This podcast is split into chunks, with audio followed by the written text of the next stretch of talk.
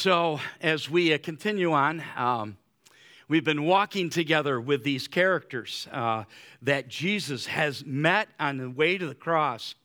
And uh, last week we were challenged, and I had some comments. We were challenged by an interesting view of a widow that was giving everything that she uh, to live on to a false religion while Jesus was watching her. And I know that the, the focus has been a lot of times on the fact of her giving all. Um, but she gave to a false religion. In, in, if you remember, in history, there had been no rise of false religions like there was in Jesus' day. And I challenge you to think about that that was the reality of the fact of why the fullness of time had come. Because it was at that moment, not only the false religion of Baal and of Asherah and of, um, of, of, Moloch and others uh, that had come up uh, throughout the years, uh, and, and then the Roman uh, false religion. Uh, of Zeus and of made up characters. I, I didn't say this last week, but you know what? You know where I think that that came from? In Noah's day. When, um, when the, when the, Noah's day? Yeah, when the angels came down and culminated with women, and there were sons of Adam, sons of Seth that were born of unusual strength and power. And I think that's what rose the, um, the uh, occultic Roman religion as they looked at these gods that came on earth. Um, and so, no other time in history. And Jesus is sitting there and he's watching this woman give everything to a false God, thinking that somehow she was gonna, that would, that would bring her um, true faith and, and eternal life. And I had somebody come and say, we don't like that, do we? Doesn't your heart kind of go, What did she do? I think that's one reason why people didn't dare to preach on it that way because it rises up that just right. But these are some of the people that Jesus walked across as he was going to the cross. He is one of the utmost of significance in all the world. And he comes and meets the insignificant along the way to the cross. That's big. That's huge. And I know that some, even within our midst here, have felt insignificant in their life. And yet, Jesus chose to meet you. Jesus chose to open his heart up to you. That's pretty huge because you've looked in the mirror and you've saw yourself as insignificant. And you have every reason in the world to because the accuser is sitting next to you going, You know what you did? You know what you did? You know what you did? I know what you did. I'm telling the Lord what you did. But that's not where He wants you to stay. But I think it's amazing that within our hearts we have this sense of justice. In fact, I believe that that actually is a picture of the fact that God is real. Because where did you get your morality from? Where did you get that first cause of morality? It was from a God who is over the sphere of all things and says, This is right and this is wrong. That's where you got it from. And we live in a world where they're trying to change that. And so, but isn't it interesting that one of the things of sin in our own lives is the fact that we demand justice in other people and yet we relax sometimes in our own self? We sometimes put more on others and make excuses for the way that we act. And so, as we come into this, I know I haven't given you a passage yet, and I haven't given you a character yet. No, I haven't. That's for a reason. Proverbs 17 15 says this Acquitting the guilty and condemning the innocent, the Lord detests both. You believe that? I do too. I do too. And yet the cross, and yet the cross, which almost seems to be a contradiction of that, because at the cross, the innocent is said to be guilty, and the guilty is said to be innocent. We can hear that in here, but can we hear that here? Can we truly receive that? Our character today, Jesus met along his journey, is one that should unnerve us and set our heart on fire. It's a man, this man is a picture of undeserving grace, someone we should be prone to hate, and yet we all embody him in our natural self. So, I thought about this and I thought I'm going to keep him on the edge. So, would you indulge me just a, a fictitious story about his life? So, I want you to imagine he walks up in front of you and he says, Thank you for letting me come and give testimony in my life. I was raised a Jewish boy in Jewish tradition in the first century. I was born around the same time as the one they called Jesus of Nazareth. My name means son of Abba, which is interesting because I have heard people call Jesus the Son of God. Our lives paralleled each other not only geographically, but we were brought up with the same beliefs. I was trained under the rabbis as a young boy, believing that if I lived my life by the law exactly every day, I would earn my way to salvation and to heaven. I learned the 613 rules that would govern my life, and that whatever I put into my body, whether in food or wrong learning, would make me dirty. I was taught that the Messiah wouldn't come unless all Jews became perfect in their doctrine and in their life. I was taught to pray for the Messiah's coming because he would come in military force from heaven, coming down into the temple. He would overcome the dirty Romans and set up Israel as his people again, and they would rule with him over the earth. It's funny that even though my people said they believed these things, for me, they didn't answer the important life questions Who am I? What is my purpose here? Where am I going? The hollow philosophies of our religion kept my heart empty. I, at an early age, knew that I couldn't keep all the laws. My efforts became futile and my life was empty. I tried to fill my life with other things of the world and I became very good at stealing. As I grew older, I met two young men that were good at stealing too. We formed a group and became very close. In our desire to hurry up the Messiah's conquest, we became insurrectionists rising up against the established authority. I ended up killing a Roman official, and that is how I met Jesus.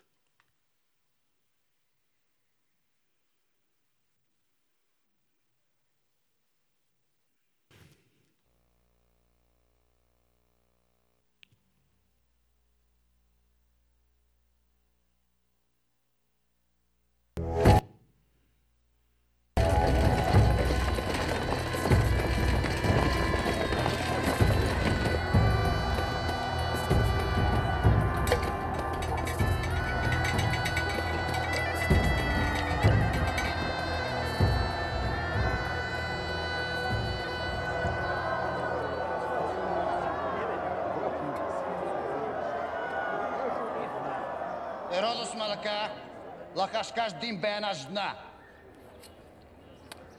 وانا لا خشكخت ديفرات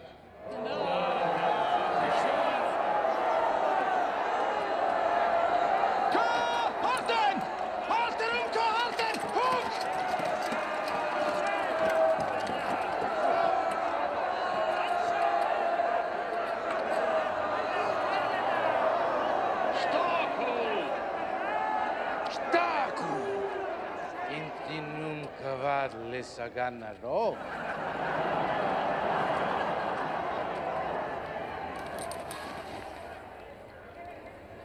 Irilcom di Kulsena, הששישי בילקום עבד דרשה אחת.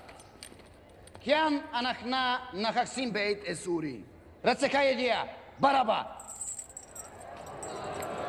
עובד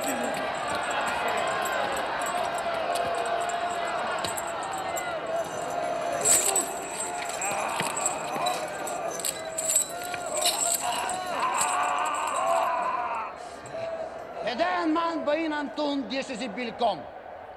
והצלחה ברבה, או ישוע, קרי משיחה. הוא לא משיחה, הוא רמה, הוא חלל. שזי ברבה. שזי ברבה.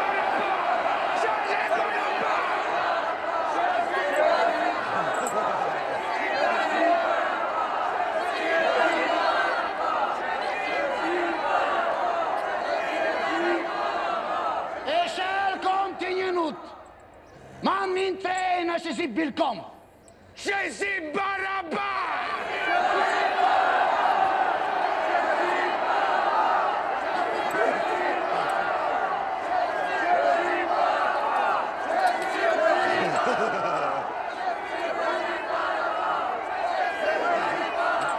Libératez-vous.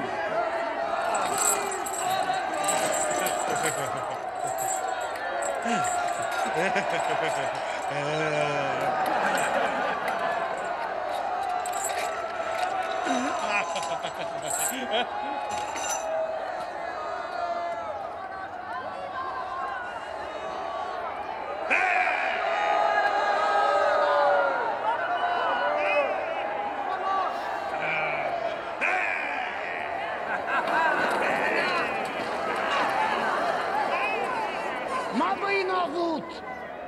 Yeshua Tzarek. Turn with me to Luke 23.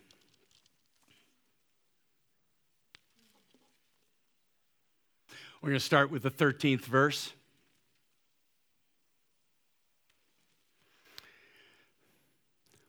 I asked Ryan to put the clip up. So every once in a while, I want you to look at him. Barabbas. He's our he is our uh, character that Jesus met along the way. Luke 23, 13 through 25. Read with me. Pilate called together the chief priests and the rulers and the people and said to them, You brought me this man as one who is inciting the people to rebellion. I have examined him in your presence and have found no basis for your charges against him. Neither has Herod, for he sent him back to us.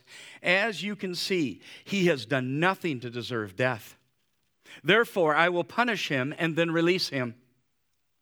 But the whole crowd shouted, Away with this man! Release Barabbas to us! Barabbas had been thrown into prison for insurrection in the city and for murder. Wanting to release Jesus, Pilate appealed to them again. But they kept shouting, Crucify him! Crucify him! For the third time he spoke to them. Why? What crime has this man committed? I have found in him no grounds for the death penalty.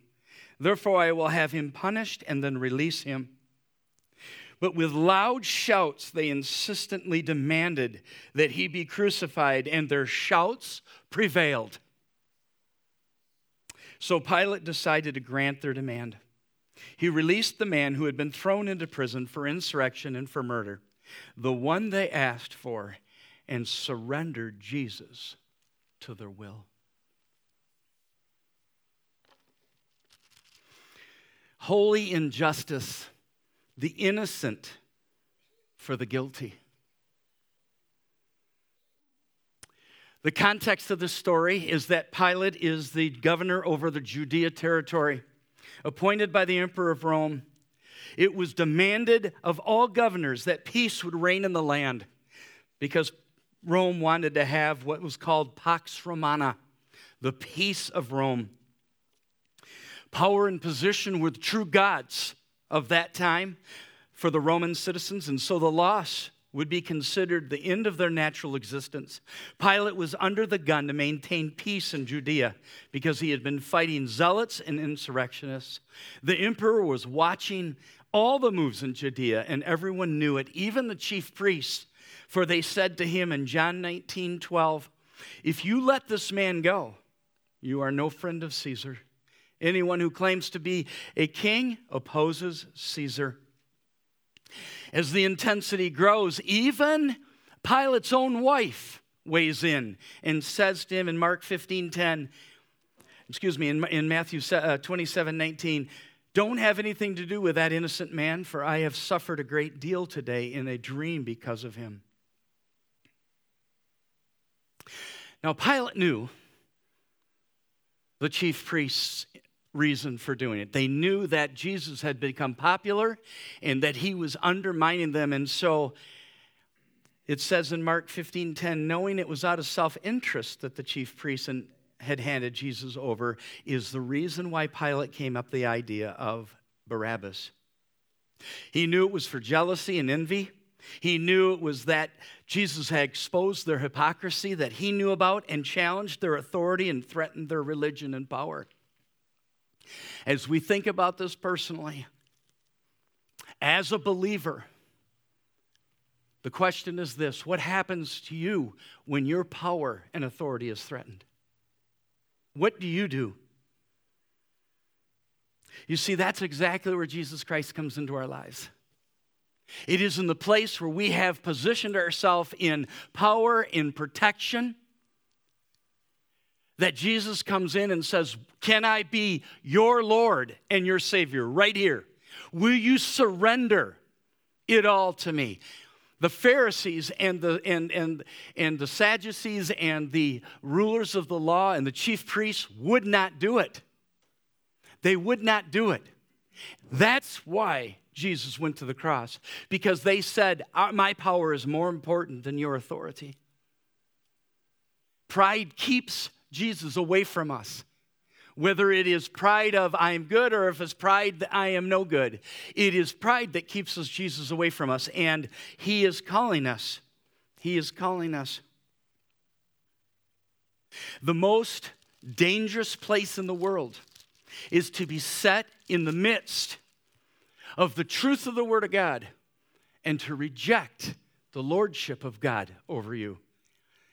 In fact, the, Hebrew, the, writer of Hebrews warns us and says it is impossible for those who have been once enlightened, who have tasted the heavenly gift, who have shared in the Holy Spirit, who have tasted the goodness of the Word of God and the powers of the coming age, and who have fallen away to be brought back to repentance. To their loss, they are crucifying the Son of God all over again and subjecting him to public disgrace. The chief priests, the Pharisees, had the Word of God. They had everything to, to point them the fact that the Messiah was standing in front of their face, and yet they walked away. And as we think of this character, we think about we think about the fact that Jesus was about to take his place. Pilate, unfolding and understanding the idea that was behind these rulers, decided to enact something that's called the Passover Amnesty Program. Every year, to bring peace among the people, uh, they would, in goodwill, bring one, um, one arrested person out and set them free. And so, what Pilate's plan was to bring out the worst of the worst, figuring that if he would do that, that they would certainly choose Jesus. Because why would he, why would he have thought that? What did they do five days earlier? Palms, celebrating the king is coming in to the city. Very popular. You know, Jesus can be popular in our minds, but not in our hearts.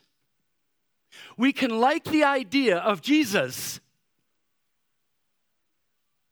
We can like the idea of a Savior, but to receive Him as Lord of our life, to go beyond popularity to the place where our heart receives the authority of Jesus Christ in us, it's a whole different program.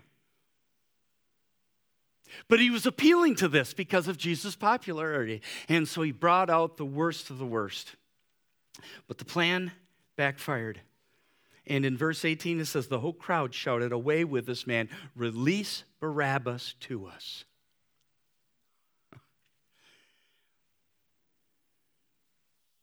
It's amazing to me how we can sacrifice. We can sacrifice the gift of eternity for what we determine as so important in our life that we have to hold on to it. You haven't, you have a choice. Pilate, Pharisees, all had a choice. Jesus in front of them, just like the widow, Jesus in front of them. And yet, choosing the falsity of things on this earth, the falsity of the, what this world has a grip on with Him. Notice that as this went on, he, he said, you know, three times, three times, and I'm going to I'm going to talk about this moment. Three times he said, you know, I find nothing wrong with this man. But what happened in verse uh, 23? The, the, the shouts got louder and louder. There's a shouting that's going on today. Do you hear it? There's a shouting that's going on here today. There's a shouting of false truths, false religion, falsity, like no other time in history. Like no other time in history is today. And they're getting louder. Now, as I thought about this, I, th- I thought it's interesting. Notice who's staying quiet Jesus. You know why that is? It was prophesied. Isaiah 42 2 says this He will not shout or cry out or raise his voice in the street. He was a sheep before the shearer, and went silently. Why? Because he knew what he had to do. But, people of God, it's time to shout again. Now, I want, I want this is an interesting point because there has been a strange thing that's happened in the Christian realm. Nobody's calling us, no spirit's calling us to shout politically. Do you know that in 1930, Bonhoeffer was a pastor in Germany, and he saw what was happening in the Nazi regime. And so he preached at one of the main churches in Germany. One of the main churches where all the aristocrats went. And he spoke right at them about what was happening in front of their face with Hitler and with the Nazi movement. And he said, This is not of God, and we have to rise up against it. But the church was sleeping so much underneath the prosperity and underneath what was happening in Germany. They had become so sleep religiously and so asleep in their faith that they couldn't see what was going on and they did not listen. And so in, in about 1931, Bonhoeffer said, I, I got to get out of here. I got to go do something because I, this is ridiculous. You know where he came? He came to America. And what he did here was he experienced the expression of faith in America in 1931. Guess where he fit in? The African American church. He loved their expression of faith. He loved, he loved it. And he felt like his heart was at home there. And it inspired him in saying, This is what it should look like. It shouldn't be just something we sit quietly by and say, don't do anything. We should, we should dance. We should, we should lift up the name of Jesus. We should be shouting. We should, that's what was happening from him. He loved it. So he went back to Germany because things had gotten worse. And he, I, have got to do something. Went back. Guess what he did? He joined a group of insurrectionists with the plot to kill Hitler.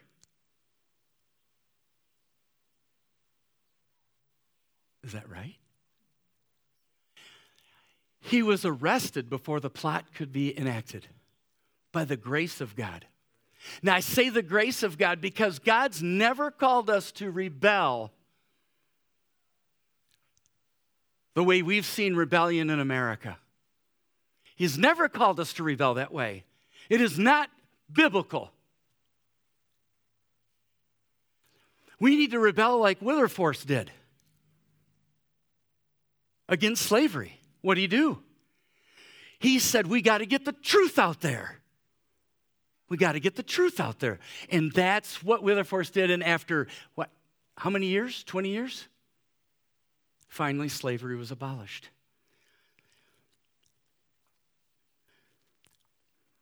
The Holy Spirit is calling us to stand up and to speak again in this nation.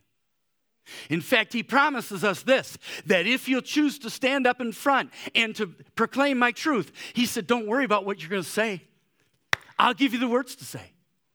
Only go and proclaim the truth.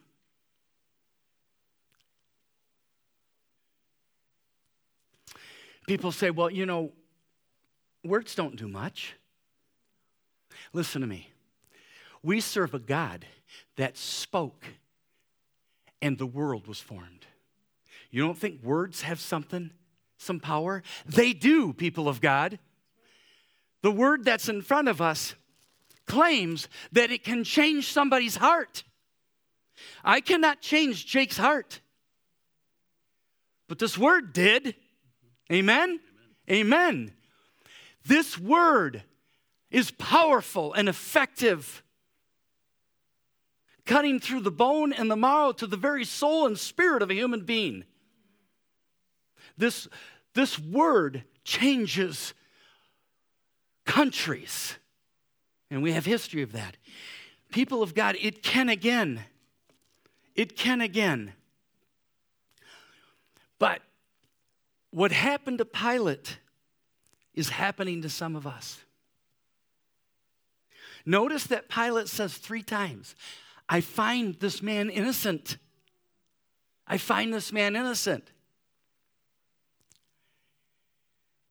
And yet, he was facing this crowd that was shouting, threatening his position.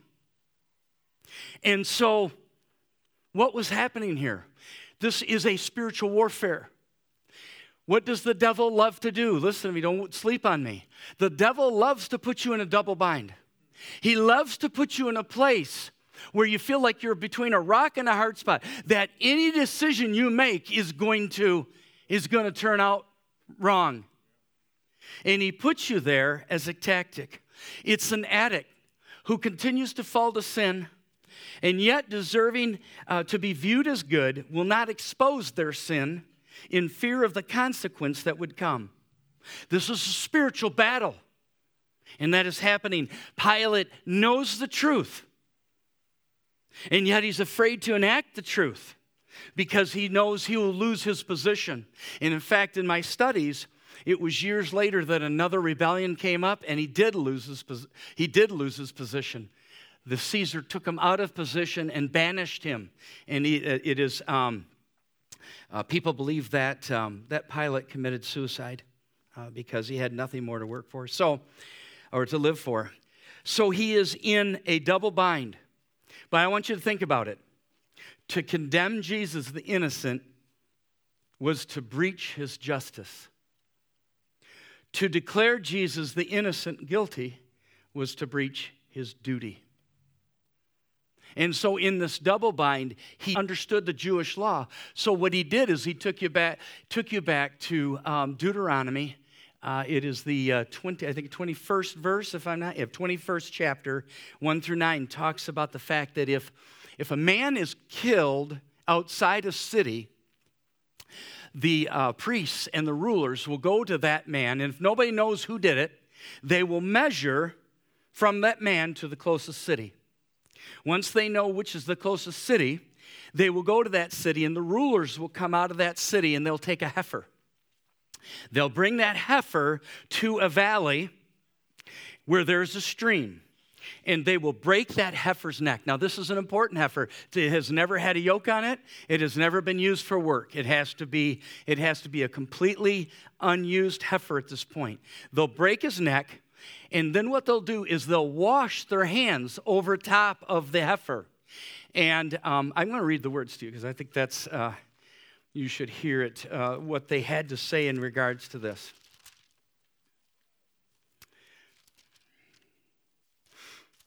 Deuteronomy 21, if you want to look it up later, it says this. This is what they're to say as they're washing their hands. Our hands did not shed this blood, nor did our eyes see it done. Accept this atonement for your people Israel, whom you have redeemed, Lord, and do not hold your people guilty of the blood of an innocent person.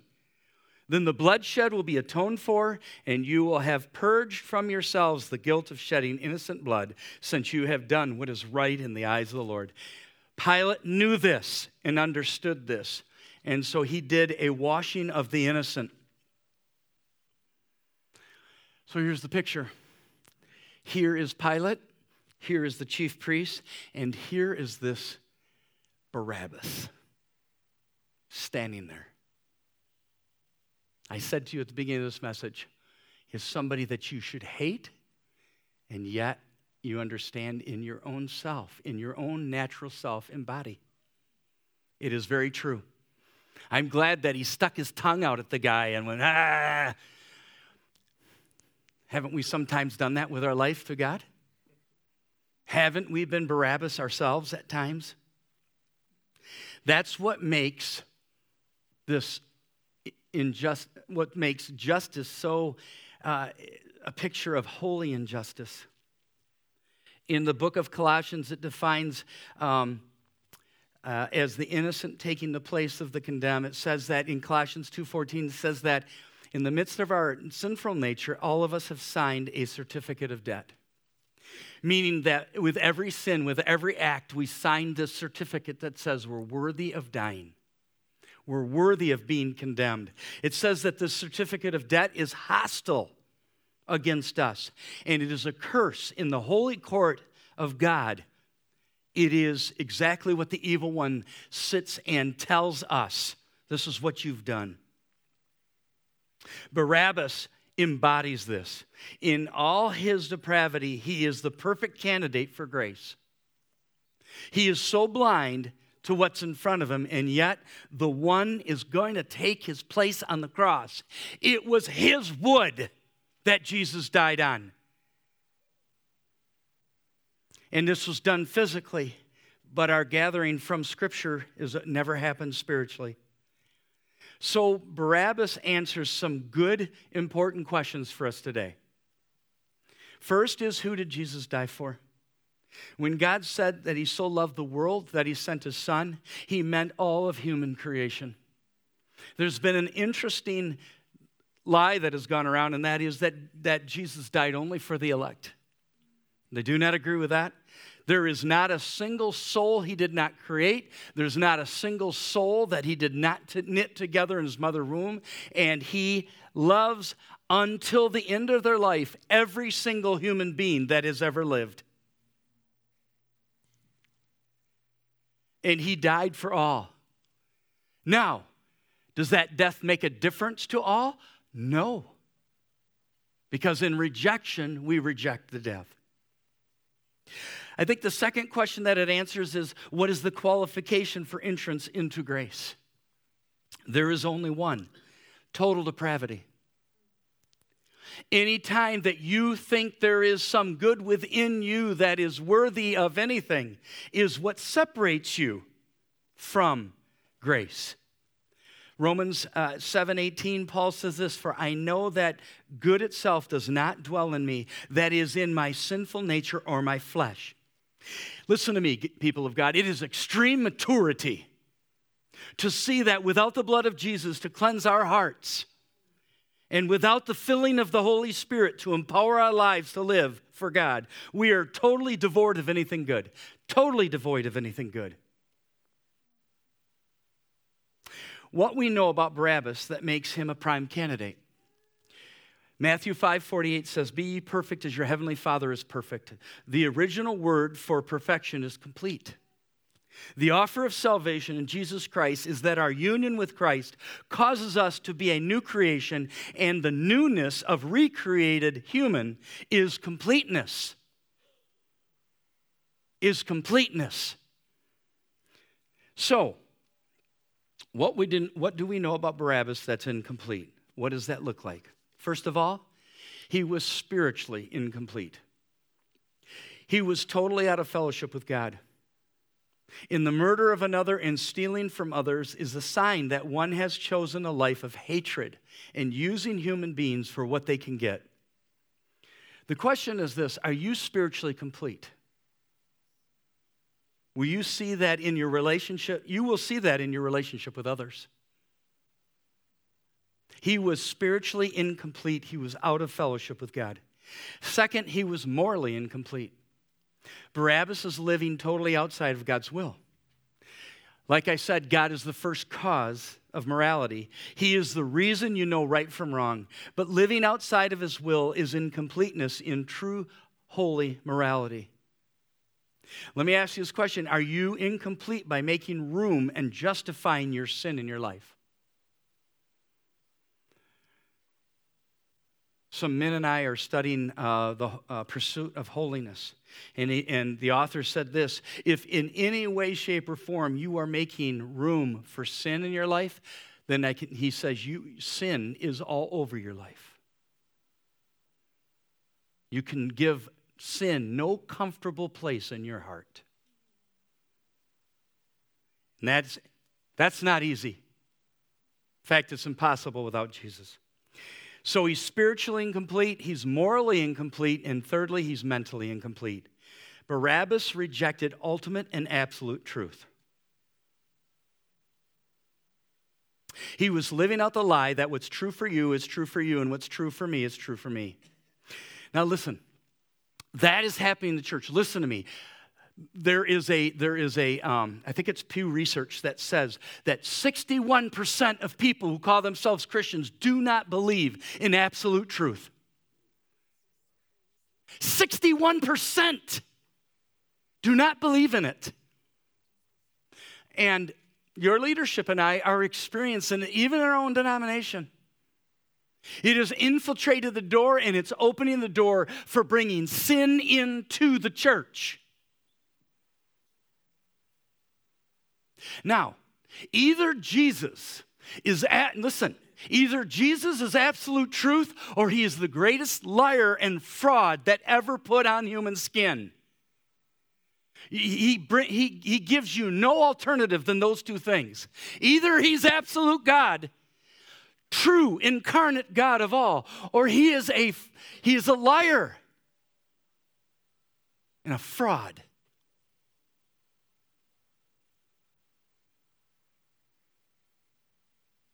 And so Barabbas was spiritually incomplete, he was morally incomplete, and mentally incomplete. Listen to me.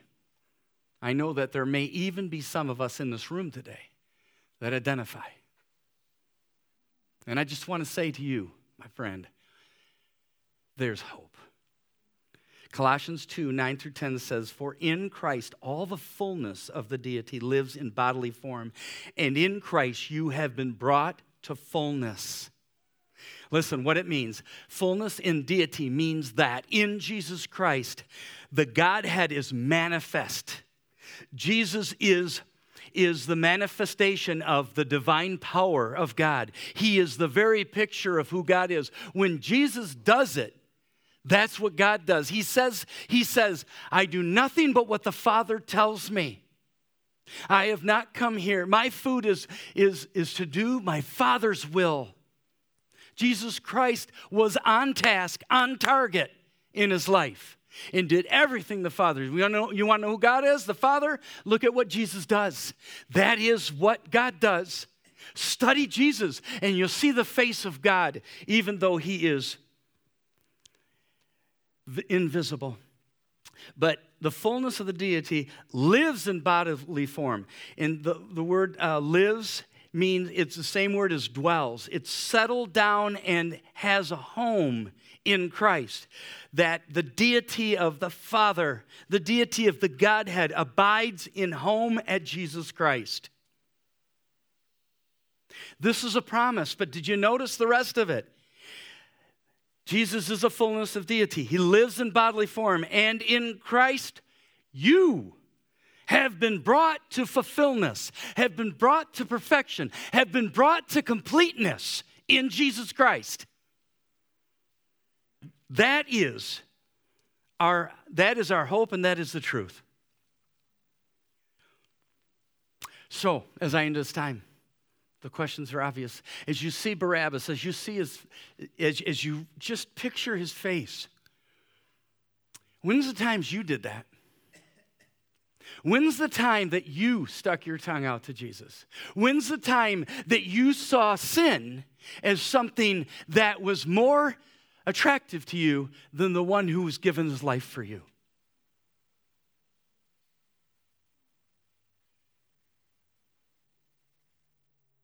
I loved it that in the picture that Mel Gibson had, Barabbas look at Jesus and look back at him again. I wonder what went through his mind. Really?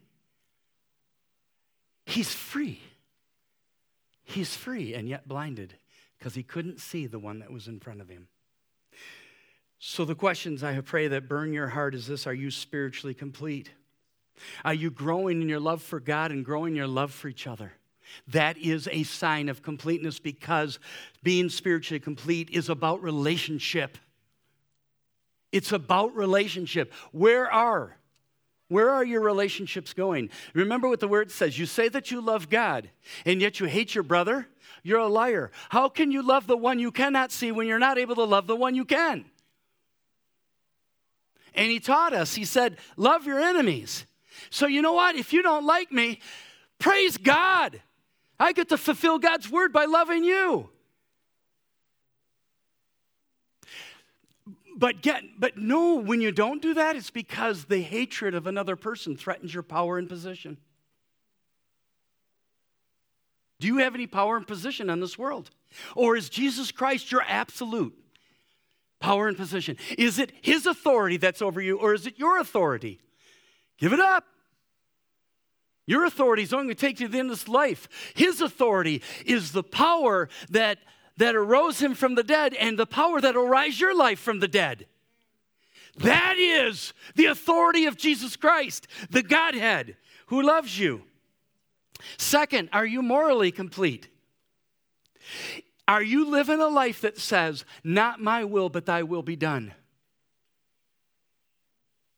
Are you? We can say that, but then we make our own decisions. We make our own mind up.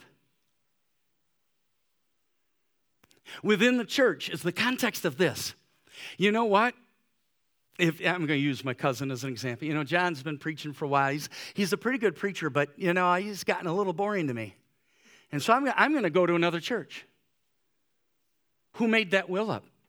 You or God?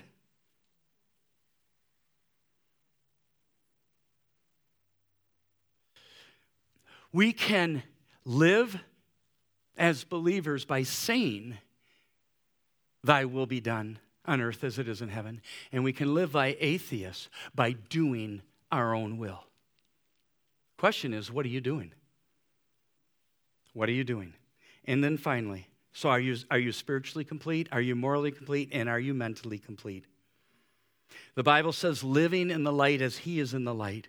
God's truth is the light of your heart. It is the, it is, right? Paul prayed this way. Pray, I, I pray that your heart will be enlightened right? Grow in the truth of Jesus Christ. Realize the amazing inheritance that you have. Realize, Lauren, you're, you're going into surgery.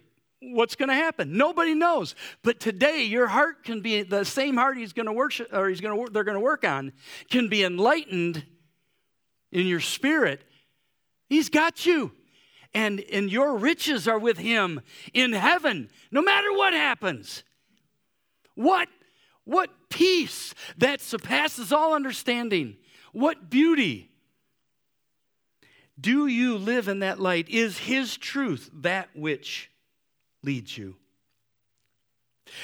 Does it bother you that the widow gave everything she had to a false to a false religion? Yes, it does, and it should. Does it bother you that Barabbas set free by one who was innocent and did not recognize him as God? It should, but it's happening every day in church. People walk in and out of church. Jesus is right here. He loves you. Are you going to walk out of that back door not seeing him? Or are you going to walk out of that back door because you see him? I don't care about me. Ryan doesn't care about him. We're just, we're just instruments. Under shepherd, under worshiper. overachiever worshiper, but under worshiper. I've never worshiped with a guy like this before. I love him with all my heart. But people of God, Jesus is here amongst us. And he's calling us to be a church that is spiritually complete. Growing in our love of God, growing in our love of each other, realizing we've been called in this family to love each other, not to just walk in and out, but to learn to love each other. We're family. This is more family than your blood family because this is a family that's going to go on forever. Some of your blood family don't know Jesus. You may not spend eternity with them. No, let's get honest with ourselves.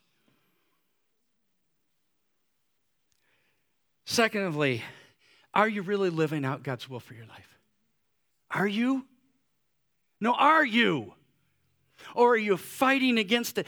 I told you a couple weeks ago that I fought God on standing up in my classes. Twice I was called to do it. Twice I said no to him. The last time, with the help of a brother who I love, we stood up. We stood up. People of God, I know there are in here, this room, God is calling you to something. You've been pushing back at Him for years because of your own security, because of your own protection, because of whatever it is, your own authority, your own, your own position. And today, he's saying, don't be like Barabbas, who walked away from Jesus. Fall before him, surrender to him. Let him make you spiritually morally, and mentally complete so that the life you live is completely for Him. Completely. Sold out to Jesus. That kind of church changed the world. It changed the world. So don't forget Barabbas. Don't forget that he walked away. Don't be him today. Stand with me as we pray.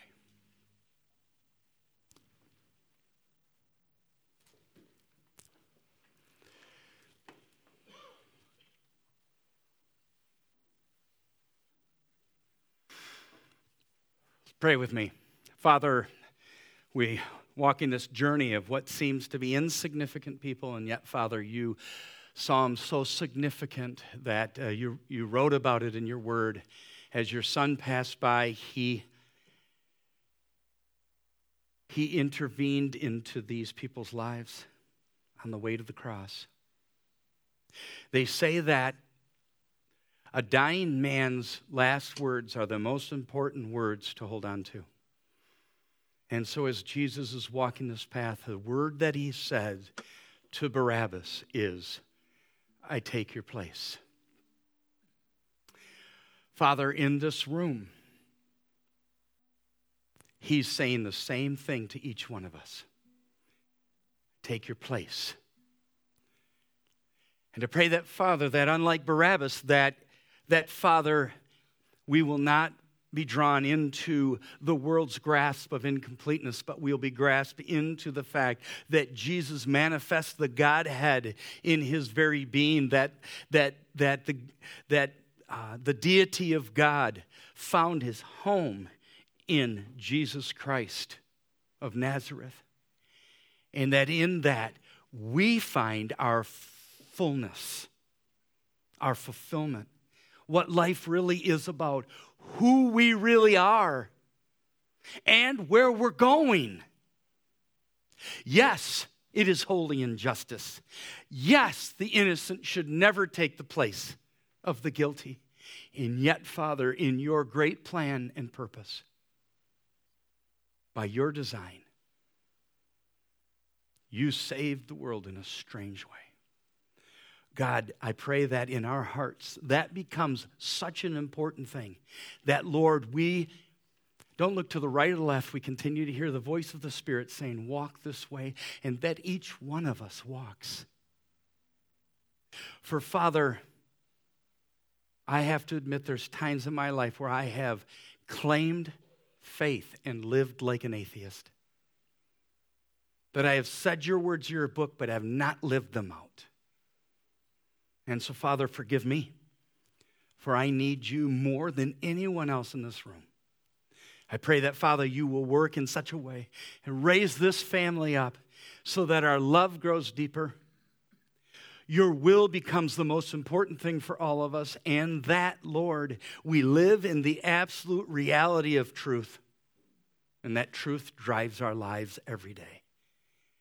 May we grow in that, Lord. May we grow in you. May we not let make room for sin, but may we, Lord, let you lead us in the uncomfortableness of the Christian walk in a world that hates you, so that, Father, the, the light of Jesus Christ can shine out from this place. We give you praise and honor and glory for this. In the precious name of your Son, Jesus. And all God's people said,